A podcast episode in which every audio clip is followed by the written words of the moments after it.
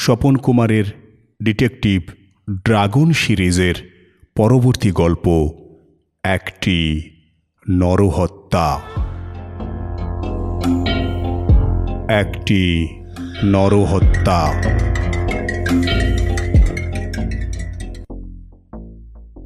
দীপক এতক্ষণ ধরে সব কথা শুনছিল।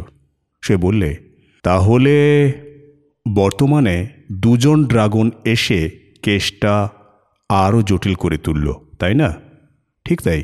কিন্তু যাই হোক না কেন, তবু আমাদের খুব হুঁশিয়ার হয়ে কাজ করতে হবে। কেন? ড্রাগনের কথায় বিশ্বাস কি? তা বটে। সে তো আমাদের ভাঁওতা দেবার জন্যও এরকম করতে পারে। তা পারে।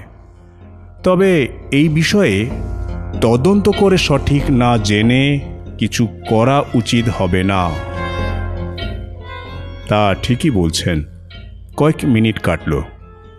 দীপক বলে দ্বিতীয় ড্রাগনের পরিচয় পেতে আমার দেরি হবে না।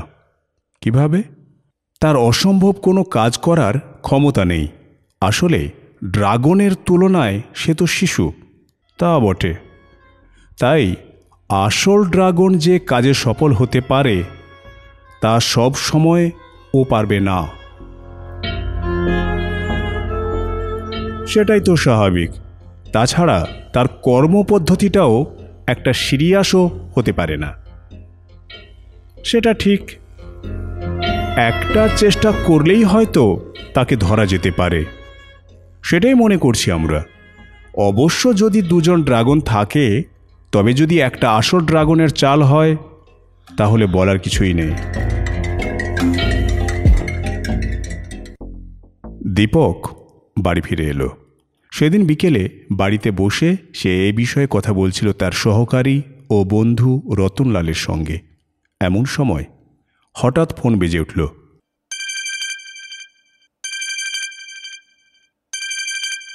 তখন সন্ধ্যা সাতটা, দীপক রিসিভার তুলল। হ্যালো, কে? আমি মিস্টার গুপ্ত কথা বলছি। কি ব্যাপার? আপনি এক্ষুনি একবার আসতে পারেন? কোথায়? গ্রে স্ট্রিট সেন্ট্রাল অ্যাভিনিউ ক্রসিংয়ের কাছে চিলড্রেন্স পার্কে কেন? সেখানে এইমাত্র একটি মৃতদেহ আবিষ্কার করেছে পুলিশ। কার মৃতদেহ? তা জানা যায়নি। শ্যামপুকুর থানার পুলিশ বিভাগ দেহটা পেয়ে ফোন করেছে আমাকে। কীভাবে মৃত্যু ঘটেছে? বুকে ছোড়া মেরে। আশ্চর্য? এই সন্ধেবেলায় পার্কে ছুরি মারলোকে তা জানা যায়নি। ঠিক আছে, আমি আসছি। আপনি ওখানে চলে যান। ওখানে দেখা হবে। ওকে। মিস্টার গুপ্ত রিসিভারটার নামিয়ে রাখলেন আধ ঘণ্টা পরে। দীপকের গাড়ি এসে দাঁড়াল সেন্ট্রাল অ্যাভিনিউ আর গ্রে স্ট্রিট ক্রসিং থেকে একটু দূরে, চিলড্রেন্স পার্কের ঠিক সামনে। মৃতদেহটা দেখে দীপক অবাক হল। মিস্টার গুপ্তও কম বিস্মিত হলেন না।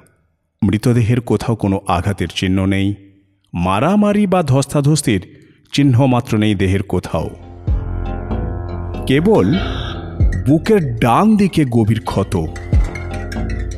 দীপক বলল, কি বুঝলেন, মিস্টার গুপ্ত? বড়ই আশ্চর্যের ব্যাপার। আশ্চর্য নয়, ব্যাপারটা এখানে ঘটেনি। কেন? তাহলে পথচারীরা চিৎকারের শব্দ শুনতে পেত, লোক জমে যেত। তবে অন্য কোথাও লোকটিকে বন্দি করে তাকে হত্যা করা হয়েছে। তারপর মৃতদেহটি এই পার্কে ফেলে দেওয়া হয়েছে। তা সম্ভব। দেখুন, পার্কের এদিকের কোণে পথের আলোটি যেভাবে আছে, তাতে আধো অন্ধকার পরিবেশ সৃষ্টি করেছে। তা বটে।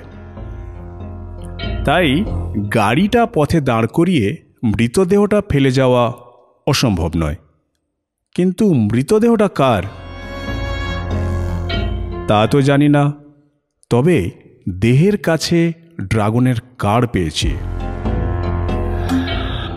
তবে ড্রাগনের কীর্তি, কিন্তু এই লোকটির পরিচয় জানা আবশ্যক, তা তো বটেই। তার জন্য এক কাজ করুন। বলুন, কি করা কর্তব্য? মৃতদেহটার ফটো কাগজে ছাপিয়ে দিন। তাহলে এর পরিচয় জানা সহজ হবে, আর বডিটা পোস্টমর্টম করতে পাঠান। আচ্ছা। দীপক একটু চিন্তা করে বললে, দেহে ছোড়ার আঘাতের চিহ্ন আছে বটে, তবে ছোড়াটা নেই?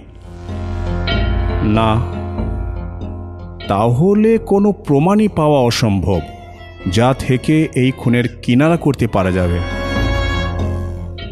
আর কিছু করণীয় নেই? না, আপনি লালবাজার যান, আমি একটু পরে আসছি। দীপক এগিয়ে চলল।